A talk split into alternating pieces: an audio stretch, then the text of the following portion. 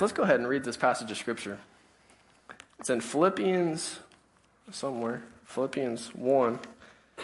and we'll go to verse 12. And the Scripture says, "And I want you to know, my dear brothers and sisters, that everything that has happened to me here has helped spread the good news." And I want to point something out. Paul is in prison whenever he's writing this. Paul is in prison for his love for Jesus, basically. And he's been persecuted, he's been taken into jail because he will not stop talking about Jesus. And so keep that in mind. It says, "For everyone here, including the whole palace guard, knows that I am in chains because of Christ. And because of my imprisonment, most of the believers here have gained confidence and boldly speak God's message without fear. It is true that some are preaching out of jealousy and rivalry, but others preach about Christ with pure motives. They preach because they love me, for they know I have been appointed to defend the good news. Those others who do not have pure motives as they preach about Christ, they preach with selfish ambition, not sincerely, intending to make my chains more painful for me. But that does not matter. Whether their motives are false or genuine, the message of Christ is being preached either way, so I rejoice. And I will continue to rejoice, for I know that as you pray for me and the Spirit of Jesus Christ helps me, this will lead to my deliverance. For I fully expect and hope that I will never be ashamed, but that I will continue to be bold for Christ as I have been in the past. And I trust that my life will bring honor to Christ, whether I live or die, for to me, living means living for Christ, and dying is even better. But if I live, I can do more fruitful work for Christ, so I really don't know which is better. I'm torn between two desires. I long to go and be with Christ, which would be far better for me, but for your sakes it is better that I continue to live. Knowing this, I am convinced that I will remain alive so that I can continue to help you grow in your experience the joy of your faith. And when I come to see you again, you will have even more reason to take pride in Jesus Christ because of what he is doing through me." I don't know if you noticed this or not, but a ton of the statements that Paul is making here make no sense whatsoever if you think about it from how our society thinks about things. For instance, let's just look at a couple of them. Right, we talked about that he's in chains, he's in prison, he's literally guarded 24/7, and yet he says that everything that has happened to me is good. Everything that has happened to me has helped spread the gospel. Okay, contrary statement number one, that seems kind of weird. Two, because of my imprisonment, believers are gaining confidence. I'm pretty sure that if somebody came in here and arrested me, you guys would either throw a party or you would begin to, shrink back in faith. Well, I don't want to be arrested for being a Christian. You get what I'm saying? And it says that people are preaching things, making Paul's chains even tighter than they are, making them more painful for him. But even though that they're out there in spite of him, they're still sharing the good news, so he will rejoice anyway. Huh. Hey. Don't throw stuff. Even though he has not been delivered of being in prison, he says that you guys are praying for me, and I know that my deliverance is coming. Huh. And the last thing is that Paul wants to go and be with Christ for his own personal benefit, but he's willing to stay there and not go be with Christ for the benefit of other people. And the point that I'm trying to get at is that his way of thinking is so much more different than our way of thinking. For me, a lot of times I'm thinking about, okay, what's in it for Landon here? What's for my benefit? I want Christ to come down and kick these chains off me and karate chop a Roman soldier and get me out of this place. But for him, he said, no, this is better. This has been good. And I was talking to Dad about it last night, and he said, well, if you think about it, Paul's literally in chains, and he's being guarded by Roman guards every 24/7. And so all the time he has guards rotating in their shift coming through, and if they're chained to him, they literally can't get away from him. So he's like, hey, I got something to tell you. And he's talking to these guards, and then they leave, and new guards come in, and he's just sitting there and sharing the gospel. And he's sharing it with the authority of the nation. And so whenever he gets these people to believe in Christ, they go out and they make a bigger impact, and it's just a continuous cycle. And all these people are gaining, and they're trusting the Lord. And to me, the one thing that Paul has different than most of the American church has is that he has true, genuine faith. And I actually ended up, this morning I said, Miss Kelly would be proud of me, my 8th grade language arts teacher, because I looked up the definition of faith this morning. And it's a complete trust or confidence in someone or something. And I feel like in our way of thinking today, the first thing that we do if situations are wrong in our life or things aren't going well, the first thing we do is throw out Scripture. We just toss the Bible out the window. And it's the first thing that takes a backseat whenever faith is literally trusting in something that you can't see. I've watched people get saved, but I've never actually seen someone die and been there and watched them go into heaven, right? So I'm trusting in something that I can't see with my eyes, but I have seen the change that happens in people's lives whenever they do make that decision. But see, it's the evidence, just like we'll read a couple scriptures here. It says in Romans 10:17 that faith comes by hearing. You got to hear the word in order to have faith in it. And faith without works is dead, which is James 2:14, which is a whole nother deal on its own. If you're not showing proof or evidence of your faith, then what good is your faith? And then faith is the evidence of things unseen, which is Hebrews 11:1. But the point I'm trying to make here is that we have this way of thinking today that's completely contrary to what faith is. And we don't have the same trust that Paul has here. The things that he's saying in the Scripture are things that I don't normally think about, right? We don't think about things in this backwards way of thinking. But the truth is that what Paul has is he has a real relationship with Jesus. He has true and genuine faith. And no matter what circumstance he has or he's in, he knows what's best for him. And what's best for him is the things of God. And the reason I bring all this up is that a lot of times we do lack faith. And whenever I say we, I mean Landon, okay? I'm not talking about anybody else here. I'm talking about me. Because a lot of times in life, just like I said, the first thing that we do is we throw faith to the side and say, God, why aren't you here? Why aren't you in this situation? And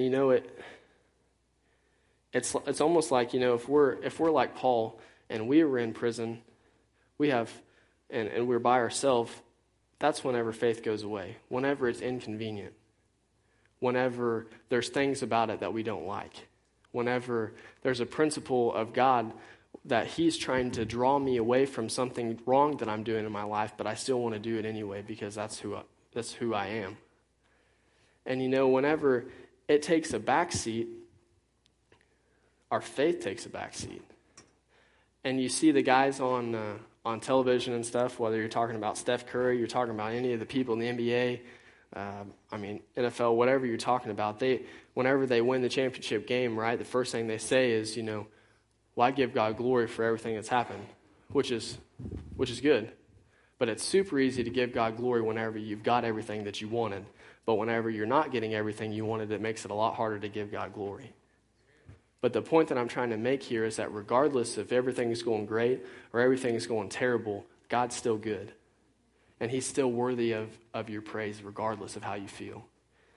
And I'm going to illustrate a point with this, and some of you will know where this comes from. But I learned not that long ago that, like if you were to Google Oakton Church, did you know that people put Google reviews of churches on Facebook? Or not Facebook, on Google? I didn't even realize this was a thing. And I'm not even talking about this church in particular, but what I want to show you is the level of faith that the American church has versus what we're talking about in Scripture, okay? And this isn't about Oakton. These are from all over the country. But this first Google review is a 1-star review. And it says, "Just got bored quick. Worship was not super great, and message was too monotone and screamy for me." First of all, monotone and screamy are two separately different things. Forget that. But you get what I'm saying. So worship wasn't that great, so I really couldn't get into it. I wasn't super into the message, so I really couldn't receive it. Okay, we'll go on to the next one. 4 stars instead of 5 because there was no worship after the sermon. Okay. Oh, this is a good one. 1 star. The worship leader looked like he just got done mowing the yard.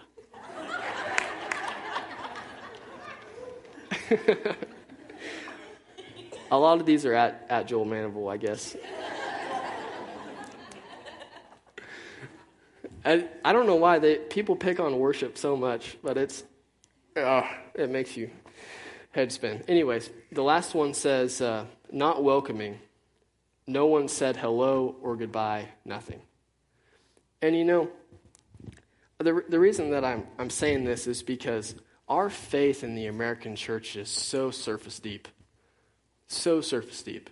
If anything's slightly inconvenient, anything you don't like about the church, the first thing we do, 1 is write a bad Google review, and then 2, we leave and go to a different church because the sermon was too monotone and screamy for you. Sorry if I do that today. Okay?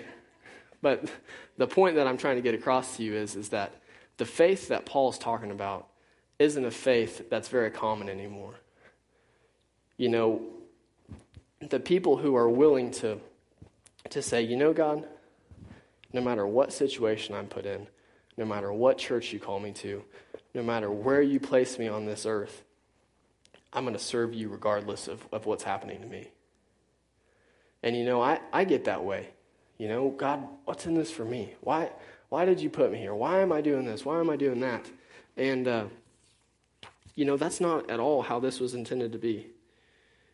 But the truth of the matter is that to have true faith, we have to align ourselves with the principles of God and trust that regardless of what happens in this life, God is going to make good on his promise. All the prophecies that are in the Old Testament that you're looking at whenever Jesus came, every single one of them was fulfilled. God keeps his promises. He also makes promises in the Old Testament whenever Jesus returns.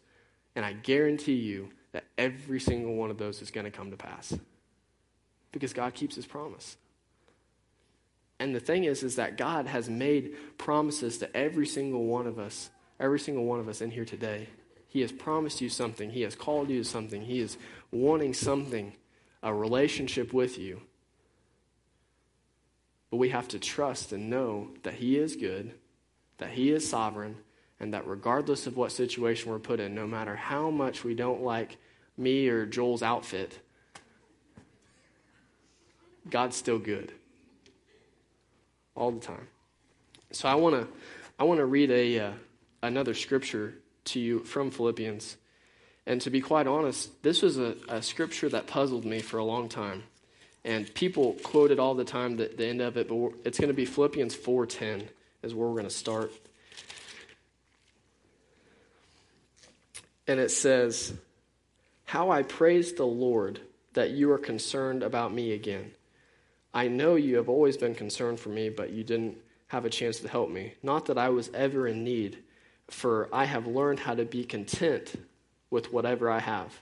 I know how to live on almost nothing or with everything. I have learned the secret of living in every situation, whether it's on a full stomach or empty, with plenty or little.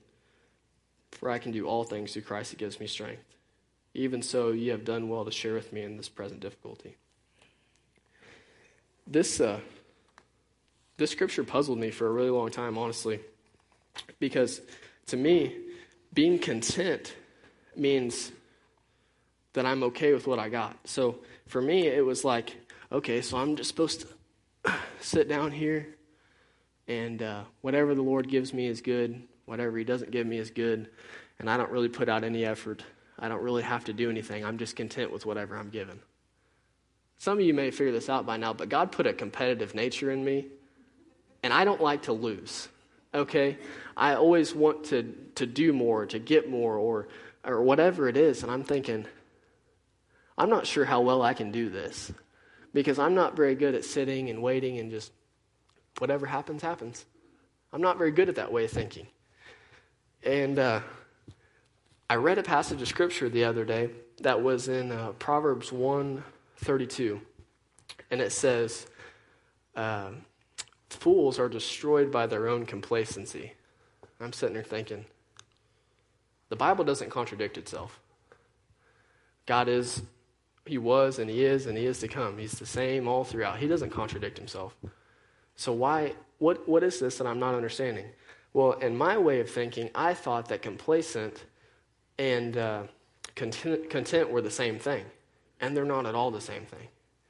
Whenever I looked up the definition of content and put it in a mix with Scripture, I realized very quickly that being content means that whether I have a bunch or I have very little, whether I have everything or I have nothing, God gave it to me. And no matter what situation I'm in, God is going to see me through to the end.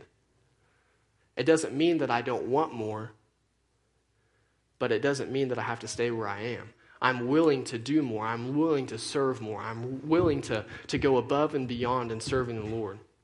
And whatever he gives me or whatever happens as a result, God's going to take care of me regardless. Now, complacent, on the other hand, in a context of Scripture, was that I don't want any more and I don't want any less. And there's so many people that think this way because, you know, we like to come and have a good Sunday service, right? Everything likes to be, we want it the same. You know, we like routines. We like to be doing the same thing. And you know, some people wouldn't be okay with if we had to blow this wall out and make a bigger sanctuary. Some people like the sanctuary just the way it is. And some people wouldn't want any less people than we have, but we don't want to do any work to get any more. And we want to stay right where we are. And that's how it's talking about fools are destroyed by their own complacency. Because if we want to remain right here, you're going to fall every time. And that's the problem. That being content, being happy, joyful with what the Lord gives you, and always wanting more of the Lord is a lot different than wanting to stay in the same place, being satisfied with our own desire, being satisfied with where we are. And it's an entirely different way of thinking. And the hardest part of all of it, I think, is just getting it in our mind to align ourselves with the principles that God gives us. That's the hardest part. But whether you know it or not, you align yourself with ideology all the time. Different ideas, different opinions, different stuff. You know, I'm pretty sure everyone in here probably watches the news. You know, if you're a little more conservative, you align yourself with Fox News. If you're a little more liberal, you align yourself with CNN. But the thing is, I don't care if you watch Fox News or CNN. All you're getting is negativity and puke. Do you like conservative puke? Do you like negative puke? But it's still negativity and puke. I don't care what you call it. And the thing is that we'll align ourselves with puke, whether it's conservative or liberal, but it's still the same thing. It still smells bad. It's still not worth anything. So why listen to it? But see, the problem is that the news has taken on a lot, and I wasn't even writing this down, but the news has taken on a portion of what some people in Christianity do. They like to sit back and point the finger at the situation, but they're never in it to change it. And the thing is that we as Christians today need to stop watching the news and start making the news. I'm pretty sure if we believed in faith and tumors started falling off of people's faces in here, that the news would be in here watching what was happening real quick. We're talking about an outpouring of the Holy Spirit. We're talking about being the church that God called us to be. Because I'm pretty sure if Paul got imprisoned here in modern day, that'd be on the news. It's just a different way of thinking.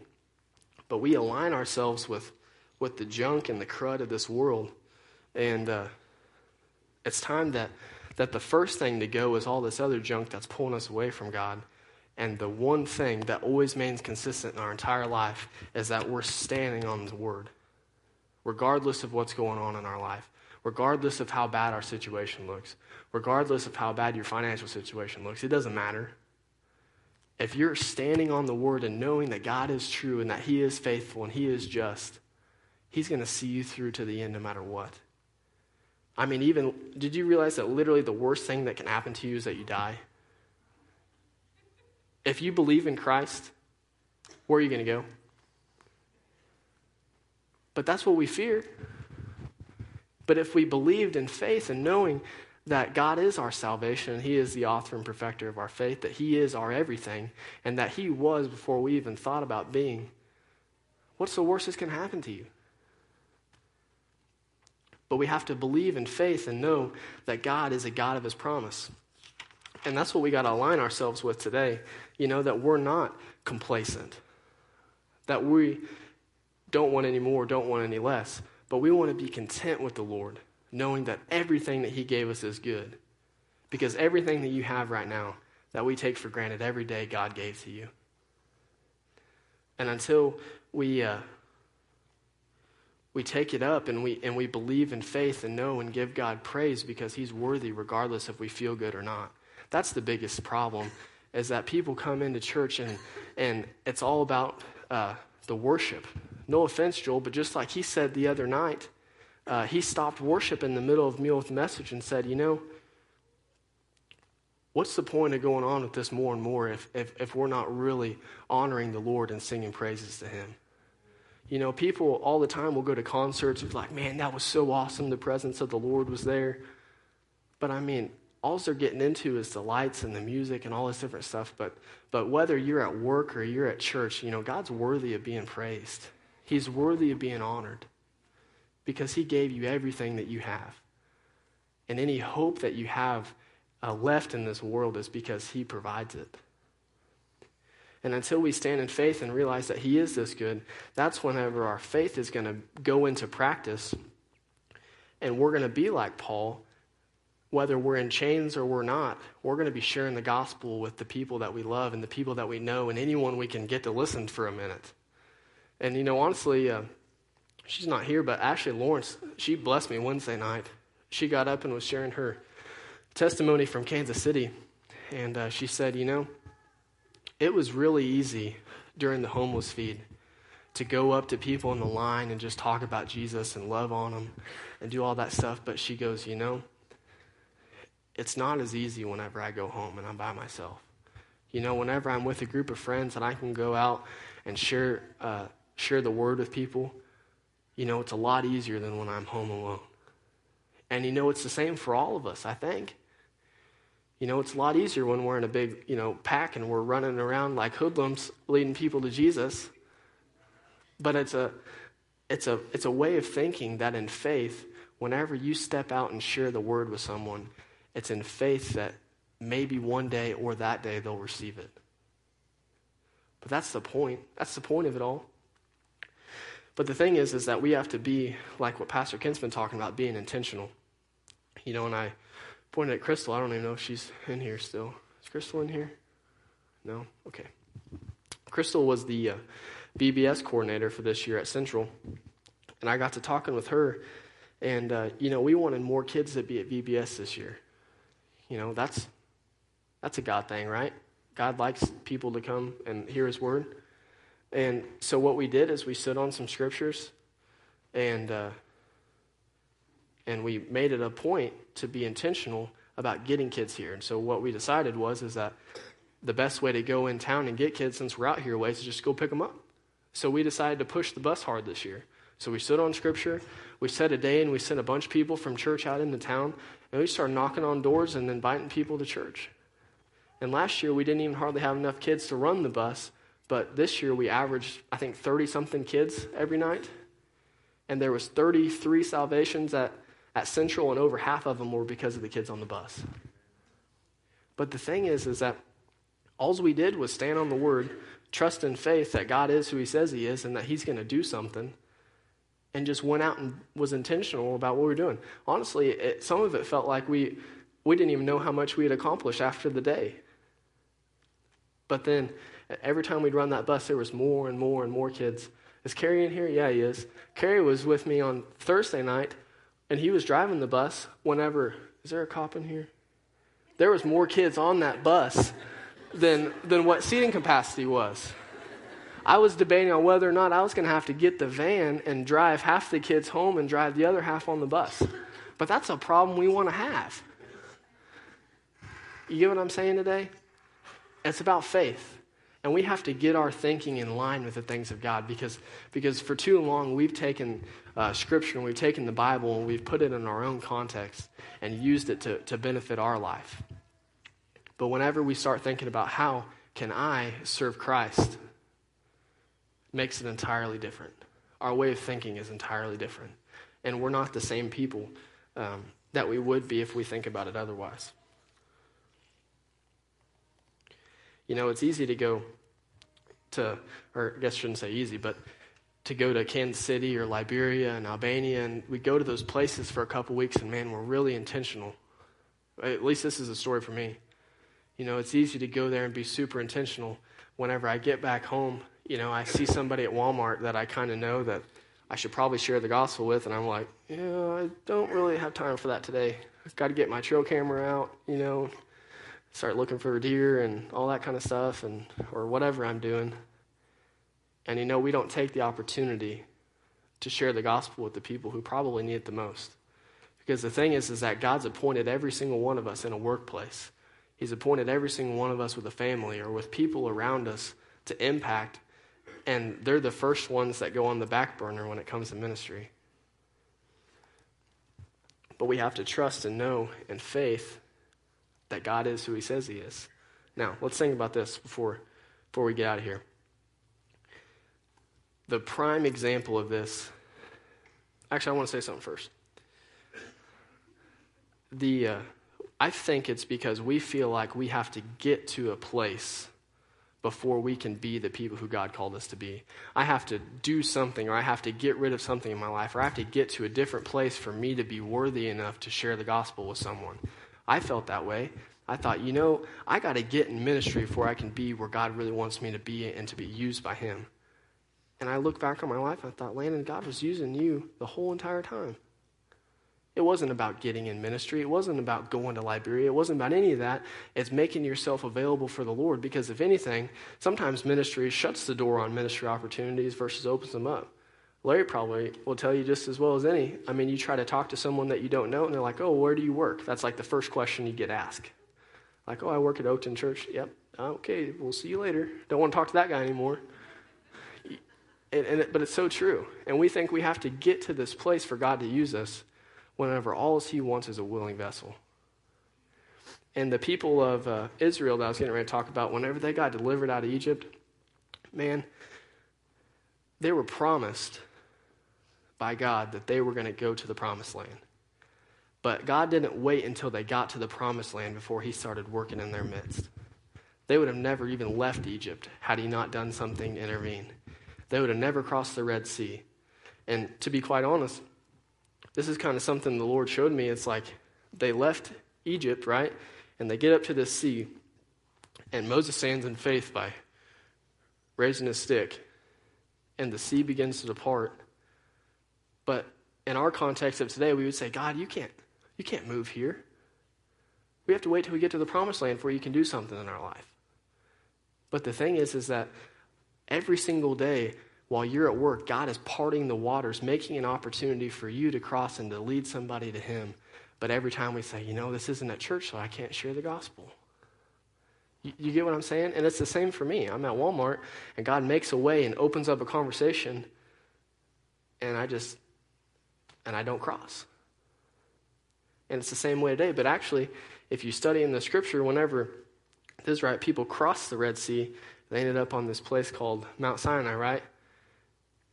And Moses goes up, and he's talking with God, and he says, God, don't make me leave this place if you're not going to go with us. Forget the promised land. I'll stay right here as long as that you're with me. But we don't have the same attitude today. We want the reward and not necessarily the giver. But the difference is that he didn't want to be anywhere except for the presence of God. And actually, whenever he came back down from the mountain and met with the people, they were doing all kinds of crazy things. And finally, he just says, you know what, God? I need you to meet me down here. What's the cloud do? Right there. Because God wants to meet with his people. He's not hiding from you. It's us that push him away. And if you said, God, I want you to meet me right here in this church service, man, he'd meet you right here. And whenever you get home, if you say, God, I want to talk with you today, man, he'd meet you right there too. But we make it so difficult that we have to say, well, this is the place for this. And, you know, we categorize things, right? Well, church is the place for my relationship with God, and this is my place for work, and the two can't intermingle. But the truth is, if you believe in faith, it doesn't matter if you're standing with chains in prison or you're sitting in this church service, you'll share the message of Jesus Christ. And it's time that a church stands up and stands in faith and declares that God is who he says he is, and I'm no longer going to apologize for sharing the gospel, and I'm going to make sure that every person I come in contact to at least feels the love of Christ. Maybe they didn't even have to hear it with words, but man, they felt it. You get what I'm saying? I was reading a book the other day, and in this book, the guy was talking about presentations, and he said, you know, you need to get something, a hard copy of the piece of paper to hand people so that they have something they can see, because people see what they see, they believe. And we're that way, right? We have to see something to believe it. But the problem is that doesn't align with faith very good. Because faith is trusting in God even whenever you can't see it right in front of you. So it doesn't matter if God told you to get a job and you haven't got the job yet and you're applying for it, if God told it to you, man, it's going to come to pass. No matter what your circumstance is, his word will always come back. It will come true. It never comes back void, right? And so I want you to realize today that God is a God of his promise. And he's worthy to be praised. And that faith is the evidence of things unseen. But unfortunately, a lot of times in my life, the only thing unseen was my faith. And, you know, we don't want to be that way today. We want to be a people of faith that whenever you come in contact with somebody, that they don't have any way of denying that you are a Christian and that you believe that Jesus is who he says he is. So, praise him if you want to go ahead and...